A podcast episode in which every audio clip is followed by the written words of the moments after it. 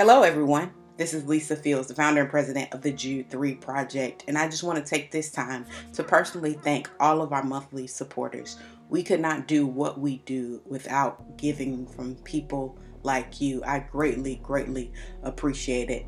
And if you're not a monthly supporter and you would like to become one, you can go to jude3project.org and hit the donate tab and sign up. We are grateful for you and we hope you enjoy today's new episode. God bless. Hello, welcome to the Jude 3 Project podcast. I'm your host, Lisa Fields. I'm the founder of the Jude 3 Project.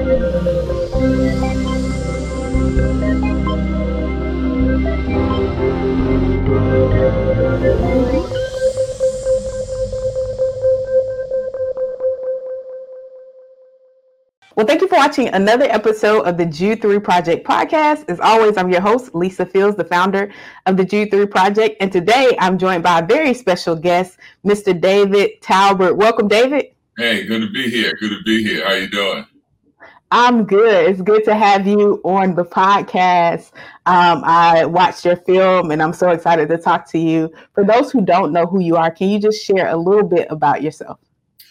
Uh, I am David Talbert. I am a playwright, uh, author, a filmmaker, but the title that matters the most to me is husband. I'm Lynn's husband, and I'm Elias's father. So awesome. Well, thank you for joining us uh, today. Um, I, as I said, I watched your film and it was an incredible film. Uh, I was so impressed by the level of production of the film. And I, this is the first uh, Black movie that I've seen with that level of animation and production. And I was like, this is amazing. And I watched another interview where you said uh, Nick Nesbitt told you to uh, write your imagination. And I was like, you surely wrote your imagination uh, yeah. with this film. What was the motivation behind uh, Jingle Jangle? It was to really give something for my son uh, to look at with, um, like the movies I grew up uh, on, which was uh, Chitty Chitty Bang Bang and uh, Mary Poppins and um, uh, um, Willy Wonka and the Chocolate Factory. Uh, but none of those had anyone that looked like us. So the, the goal was to create something with um, uh, that my son, when he saw it, he could see someone that looked like him, and um, and that's really what it was. I I, I love worlds of wonder. Um, I love being able to tell a story about belief, uh, about hope, and of course, wrap it around music. Mm-hmm.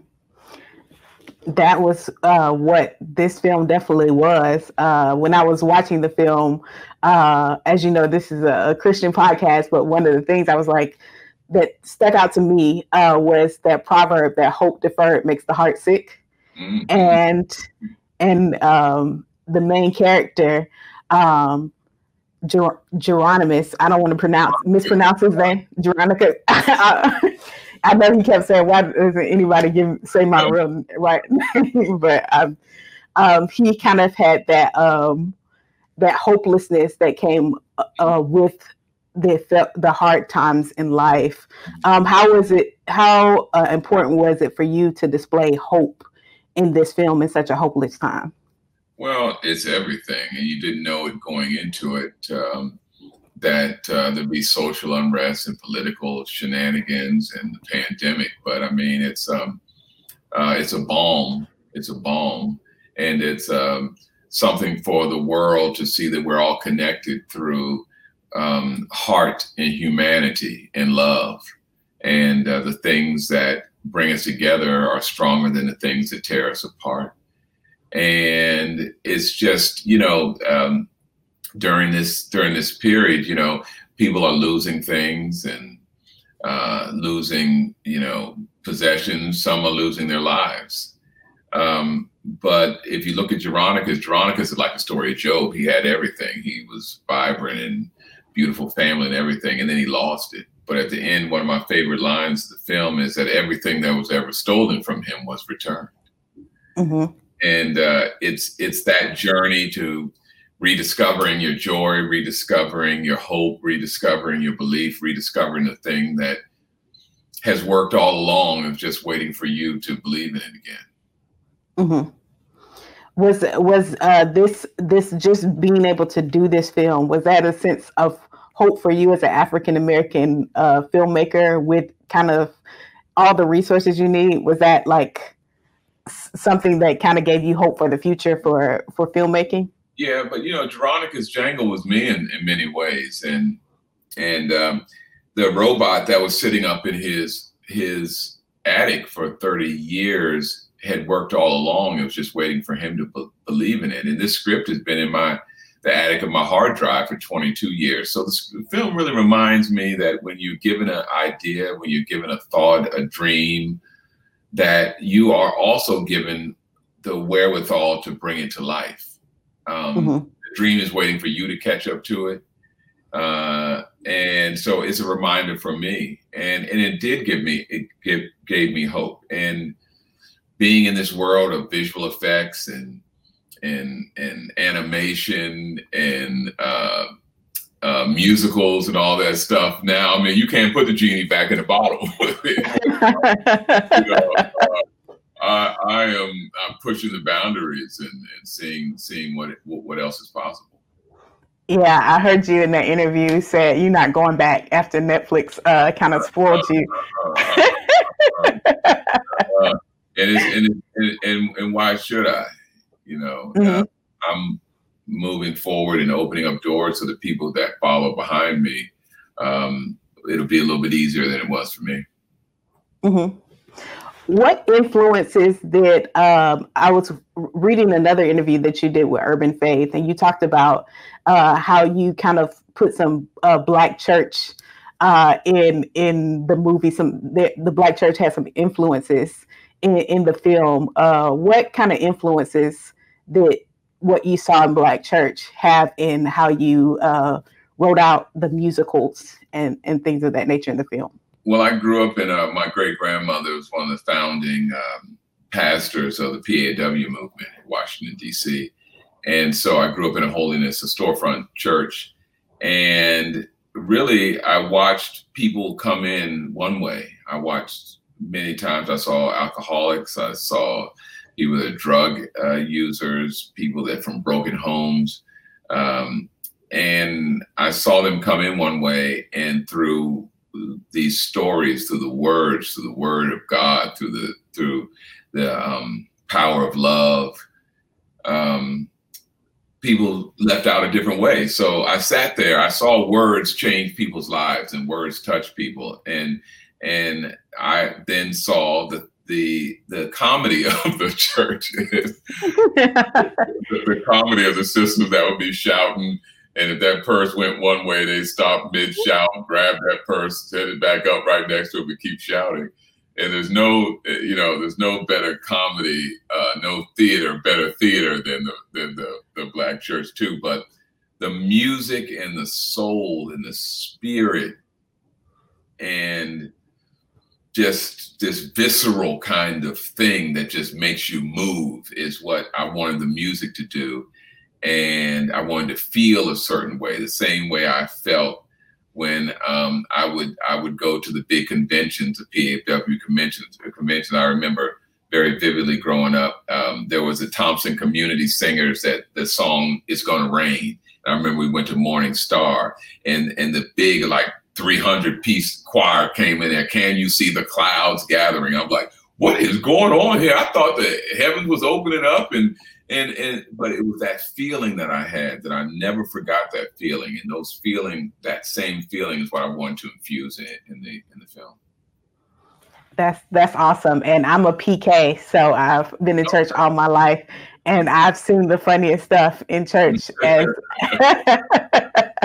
it is truly, truly uh, comedy. Uh, the stuff, you, some of the stuff you see you're like, man, I'm so glad. I was telling my parents, I was like, I'm so glad back in the day we didn't have cameras at all these places because oh a lot of. oh my God, we would believe the kind of but you know, everybody's trying to figure it out and then work together and loved on each other and, and supported each other. That was the beauty of it. That's awesome. Um, one of the things that I love that came from this film was you highlighted STEM Um, and that's big for the African American community right now, and something that we want to get more African Americans involved in. Why was it important for you to highlight STEM in this in this film? Well, because um, you know we're given a lot of credit for um, our artistry, our music, our dance, our fashion, uh, and, and, our athleticism. But we come from a rich heritage of scientists and inventors and innovators and alchemists, and and I wanted to show that um, all of the buildings that are in the the film are all named after black inventors or innovators um, um, and so i wanted to give light to that um, when the edison's character introduces himself. He says my name is edison edison latimer. And lewis latimer of course um, was highly considered the one who invented the filament for the uh, light bulb brother who didn't get credit. And so I wanted to I wanted to highlight us as thinkers. As much as our artistry is always in the forefront, our artistry and our athletic our athleticism, I wanted to make sure that our intellect was also there because because that's who we are to people. You can't put one without the other. You can't have one without the other. Mm-hmm. That's that's so important that you highlighted that. I think it's so encouraging for the kids to see that uh, to see that artistry and to see that they're i mean to see that they're able to be in stem and they're able to be in artistry as well so that's that's amazing um, as a filmmaker in in um, hollywood that's a man of faith uh, what are the challenges uh, that come about or just being a, a black man in hollywood that you that you experience? Well you know it's uh I, I, I lead with humanity first and and you know, I think that's a universal thing. I remember when I did my first play, I went to, um, I went home uh, after I did my first play. Uh, I was living in the Bay Area and I went to DC. We were about to open it up at the Constitution Hall in DC. And I came to Ma, uh, Pastor Woods, my great grandmother, my heart. I said, "Mom, I'm a playwright now. You know, I'm, I'm, I'm, I'm writing plays." She, she, was just there looking at me, nodding. And I said, "Mom, I said I got plays. We're, we're, we're, we're in very big theaters. They're selling out all across the country, and I can't I can't wait for you to see it. You know, I, made it." And she just nodded and she smiled. She said, "You know, you know, David." That's what she called you. You know, she said, "You know, David, Mama don't know nothing about the play business." But what I do know is only what you do for God will last. Mm.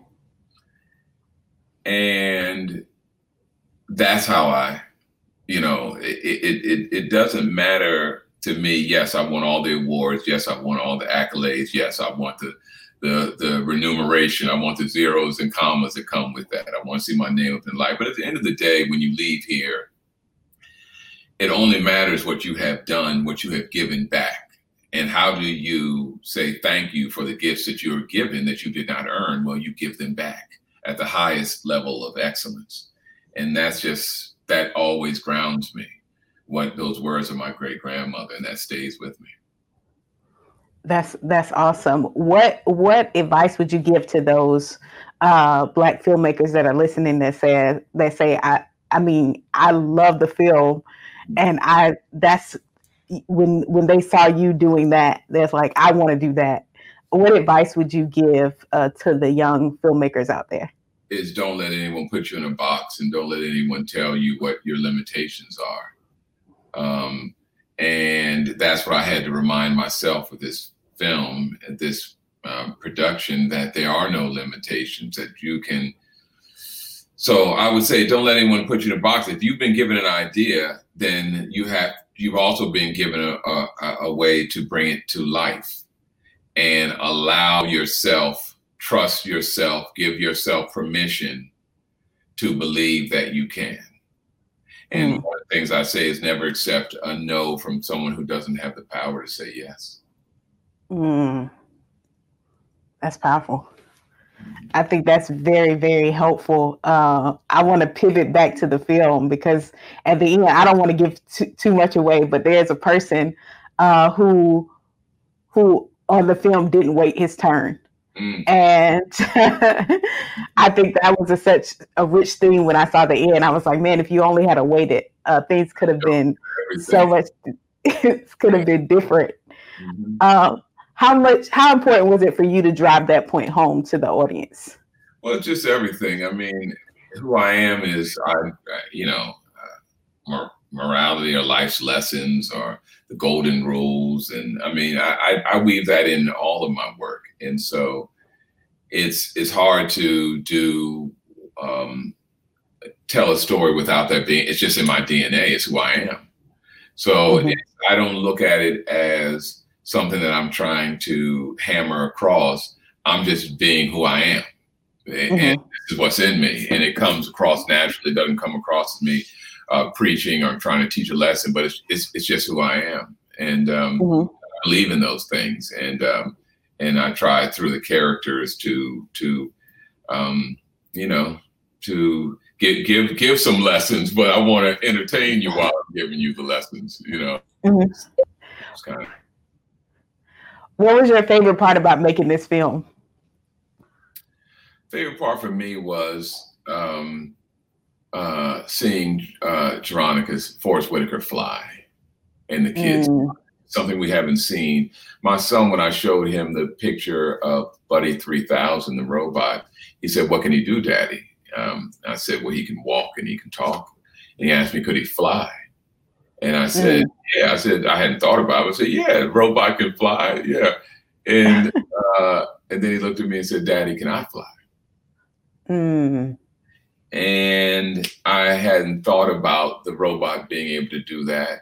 And I looked at him, I said, yes, son, yeah, you can fly. And his eyes just lit up and smile. And when he saw Forest Whitaker, when he came on the set of the film, we shot it in, in London. He came on the set of the film and he says, Daddy, he said, he's flying. And um, that was special. That's that's awesome. What was the the um, most challenging part of making making this film?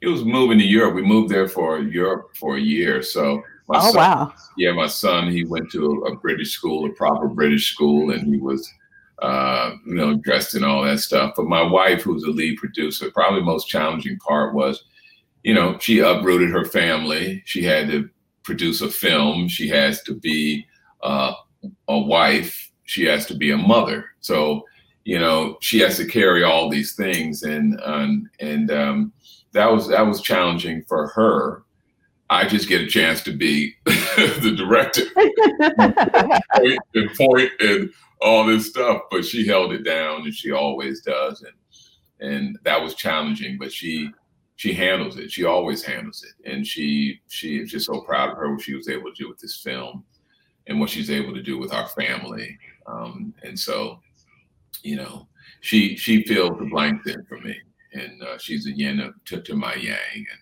she helps make it all work. That's awesome. Uh, it's awesome that y'all able to work as a team together, uh, especially on some, something as monumental as a Jingle Jangle. And I know y'all work together on various projects uh, as well. What uh, what is something that we haven't talked about that you would want our audience to know about the film, or something that you would um, want them to take away from the film? Uh, just just just um, black boy joy, black girl magic it's just a celebration of who we are and and and that we exist in worlds of wonder and we belong in there of worlds of invention and innovation. And it's just it's just a beautiful gift to be able to share with the world to be able to share with uh, you know my community black community but the world community and to present us in the best possible light. So i'm, I'm just thankful. And the outpouring of love has been overwhelming. And um, you know just just thankful Awesome. Well, I'm excited to see uh, what films you will produce in the future. I'm sure you have many more projects uh, mm-hmm. coming behind this one.